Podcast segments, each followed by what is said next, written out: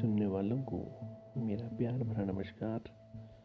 आप सुन रहे हैं Kashmir Rama season three, channel of ten की कहानी। सीज़न थ्री का ये एपिसोड नंबर दो, जिसमें हम बात करेंगे सत्ता संघर्ष की। उम्मीद करता हूँ कि गौर से सुनेंगे सत्ता संघर्ष।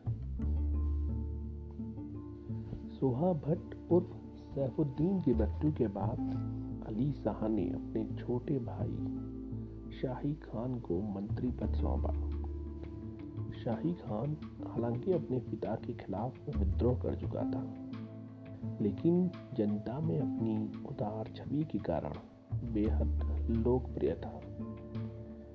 इसके थोड़े दिन बाद ही अली शाह ने हज के लिए मक्का जाने का निर्णय राज्य की बागडोर अपने भाई शाही खान के हाथों सौंप दी। परियों का कहना है कि वो हज यात्रा को लेकर गंभीर नहीं था।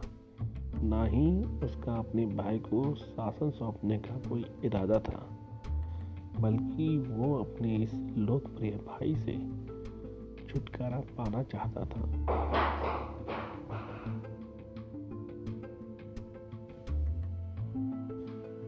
जबकि मुहिबुल हसन का मानना है कि उसने न केवल हसन का परित्याग किया था, बल्कि उसका इरादा शीश मक्का में ही जीवन गुजारने का था। उनका ये भी कहना है कि शाही खान ने उनको रोकने की कोशिश की, लेकिन वो बजित रहा। और शाही खान को जैन उलाब्दीन की पदवी देकर राज्य की निगहबानी सौंप खुद हज पर चला गया। सूफी आइन अकबरी और जोनराज के हवाले से उसके हज जाने की बात की पुष्टि करते हुए कहते हैं कि उसने जाने से पहले बहुमूल्य रत्नों और गुणों का दान किया था। खैर समय के शासन षडयंत्र को देखते हुए ये अनुमान लगाना मुश्किल है। वास्तव में अली शाह का इरादा क्या था? ये वाकयात बहुत रोचक हैं। मक्का जाने से पहले अली शाह अपने ससुर और जम्मू के राजा भीम देव से मिलने गया, जिसने तैमूर के समय इस्लाम स्वीकार कर लिया था। भीम देव ने उसके निर्णय का विरोध किया। और श्रीनगर लौटने के लिए ज़ोर दिया। उसकी सलाह पर अली शाह ने मक्का जाने की योजना रद्द करके वापस श्रीनगर लौटने का निर्णय लिया। अपनी सत्ता वापस पाने के लिए उसने जम्मू के साथ राजौरी के राजा और वहाँ की सेनाओं को साथ लिया। शाही खान ने प्रतिकार की जगह श्रीनगर छोड़ दिया और सियालकोट में खोकर कबीले के मुखिया जसरत की शरण ली जसरत की कहानी भी मज़ेदार है।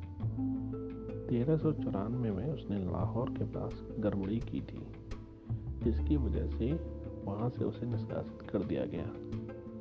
चार साल तक भटकने भटकने के बाद उसने तैमूर की शरण ली और भेदिया बनकर उसकी सहायता की।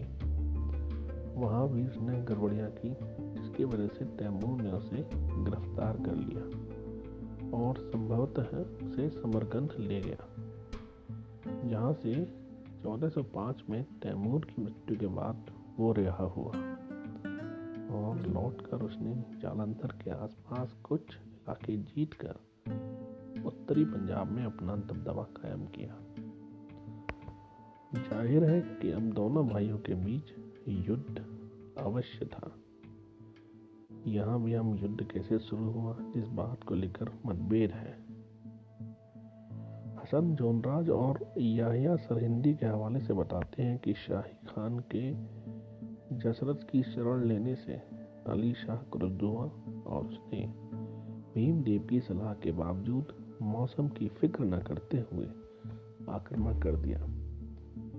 जिसके परिणाम स्वरूप थाना नामक जगह पर वो पराजित हुआ।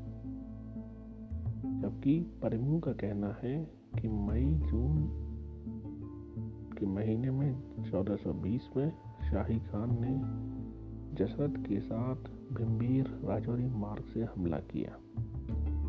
राजौरी से चौदह मील दूर एक घने बसे गाँव में पहुंचकर उन्होंने पड़ाव डाला और तब तक अली शाह के खिलाफ हो चुका राजौरी का राजा सेना सहित वहाँ उसके साथ हो गया। अपनी जिद और अकड़ में अली शाह ने एक के बाद एक रणनीतिक भूलें की और अपने ससुर की सलाह को दरकिनार कर घाटी के सुरक्षित स्थान को छोड़कर पीर पंजाल के लंबे रास्ते से मैदानों में पहुँचा। इस थकी हुई सेना को जसरत की सेना ने गाजर मूली की तरह काट डाला। अली शाह गिरफ़्तार हुआ और जगत के आदमियों ने उसकी हत्या कर दी। अली शाह की कब्र श्रीनगर चरार रोड पर चादुर नाम की जगह पर है। इस तरह 1420 के मई जून के महीने में 19 साल की उम्र में, शाही खान जैन उल अब्दीन के नाम से कश्मीर का सुल्तान बना। अपने बड़े भाई और पिता के विपरीत, जैन उल अब्दीन अपने धार्मिक विचारों में सहिष्णुता उसकी माँ ओहिंद जो सिंधु नदी के बाएँ तट पर डक के पास के राजा की बेटी थी। सिकंदर से हारने के बाद ओहिंद के राजा ने अपनी इस पुत्री का विवाह उससे कर दिया था। मध्यकाल में सामंती घरों और राजाओं के विवाह संबंध अक्सर तत्कालीन राजनीतिक स्थितियों की पैदाइश होते थे। सिकंदर की इस दूसरी पत्नी को न्याय दया और धार्मिक सहिष्णुता का संस्कार अपने परिवार से मिला था, जिसे उसने अपने बेटे को बचपन से दिया। बचपन में शाही खान के गुरु मौलाना कबीर थे, जो एक प्रतिष्ठित विद्वान होने के साथ साथ धार्मिक सहिष्णुता और सेकुलर राजव्यवस्था के हामी थे। बड़े होने पर जैन उलाब्दीन शेख नूरुद्दीन के संपर्क में आए, जिन्हें नंद ऋषि के नाम से जाना जाता है। तक कृषि परंपरा के सूफी संतों का कश्मीर में प्रभाव बहुत तेज़ी से बढ़ रहा था। जिनका दर्शन मानवीय था और धार्मिक सहिष्णुता उसके मूल में थी। आगे हम देखेंगे कि इस परंपरा और उसके प्रभाव को किस तरह कश्मीर में जगह मिली। यही कारण था कि जैनुल आबदीन बचपन से ही अपने पिता और उसकी कट्टरपंथी पुत्री सुहा भट्ट की नीतियों का विरोधी था। जोन राज ने लिखा कि जब उसके भाई ने सारी शक्ति सुहा भट्ट के हाथों में केंद्रित कर दी और जनता से अपने असीम प्रेम के कारण वो बेहद उद्विग्न हो गया और उससे मुक्ति के उपाय सोचने लगा। जैन आबदीन का साठी सदी का शासनकाल कश्मीर के इतिहास का सबसे गौरवशाली काल माना जाता है। जनता के हित में किए उसके कार्यों के कारण ही कश्मीरी इतिहास में उसे बर्ड यानी महान शासक कहा जाता है। अपने पूर्व शासकों के विपरीत जैनुलाब्दीन ने साम्राज्य विस्तार की जगह अपने साम्राज्य का हिस्सा रहे और उससे विद्रोह करके स्वतंत्र हो गए राज्यों को फिर से हासिल करने में रुचि ली। सुल्तान साहबुद्दीन के समय शाह मेरी राज का हिस्सा रहा लद्दाख। अली शाह के ज़माने में आज़ाद हो गया था। जैनुलाब्दीन ने अपने सिपह सालारों हिलमत रैना, अहमद रैना और मोहम्मद नागरी के साथ लद्दाख के लिए कूच किया और वहाँ के शासक को जोजिला दर्रे के पास घुटने टेकने को मजबूर किया। इसके बाद उसने बाल्टिक शासक को अधीनता स्वीकार करने पर मजबूर किया। इसी अभियान ने शहर नामक एक गाँव में एक कबीले के हाथों से बुद्ध की प्राचीन स्वर्ण प्रतिमा बचाई। उसने लद्दाखियों के कब्जे से कुल्लू को भी स्वाधीन कराया। लद्दाखी शाहमीर वंश के लिए लगातार सरदर्द बने रहे और जैन गुलाबदीन को भी क्षेत्र पर कब्जा बरकरार रखने के लिए और दो बार सेना भेजनी पड़ी। इसके अलावा उसने ओहिंद पर चढ़ाई की, जहाँ की शासक ने अली शाह के समय खुद को स्वतंत्र घोषित कर दिया था। उसे सिंध के सुल्तान का समर्थन हासिल था, लेकिन जैन उलाब्दीन ने इस युद्ध में भी जीत हासिल की और ओहिंद को फिर से अपने राज्य की सीमा में शामिल करने में सफल रहा। उसने पांडुचक के नेतृत्व में हुए विद्रोह को कड़ाई से कुचला। पांडु ने कामराज में उस महल को दो बार जला दिया था, जिसे सुल्तान बनवा रहा था। इससे क्रुद्ध होकर सुल्तान ने उस पर आक्रमण कर दिया और पूरे परिवार को गिरफ़्तार कर लिया। महिलाओं और बच्चों को छोड़कर सबको मौत के घाट उतार दिया गया। पांडु की पत्नी ने उसकी मृत्यु सहनचक को जन्म दिया।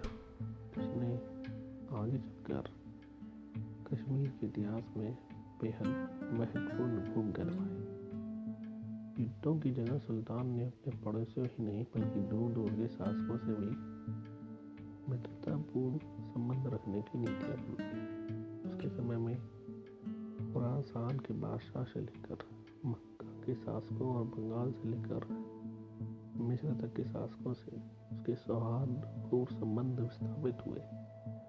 ग्वालियर के राजा ने संगीत में उसकी रुचि के मद्देनजर संगीत से संबंधित कई महत्वपूर्ण चीज़ें भेजी। तो गुजरात और मालवा के शासकों ने दूध बेचकर उससे दोस्ताना रिश्ते कायम किए। और राजनीति में भी महानता, विजेता का पर्यायवाची नहीं होती। साम्राज्य विस्तार के अन्य दौड़ की जगह अपनी जनता के कल्याण और विकास में सन्नद्ध शासक ही इतिहास में जनता का प्यार पाता है। हाँ एक शक्तिहीन शासक के लिए ये संभव नहीं होता। इसलिए जैन उलामदीन के पास भी एक लाख पैदल और तीस हज़ार घुड़सवारों की एक समर्थ और शक्तिशाली सेना थी। उसके समय में ही पहली बार कश्मीर में बारूद का निर्माण शुरू हुआ। ये आप सुन रहे थे कश्मीर नामक सीज़न थ्री दूसरा एपिसोड अगले एपिसोड में फिर मिलेंगे। तब तक के लिए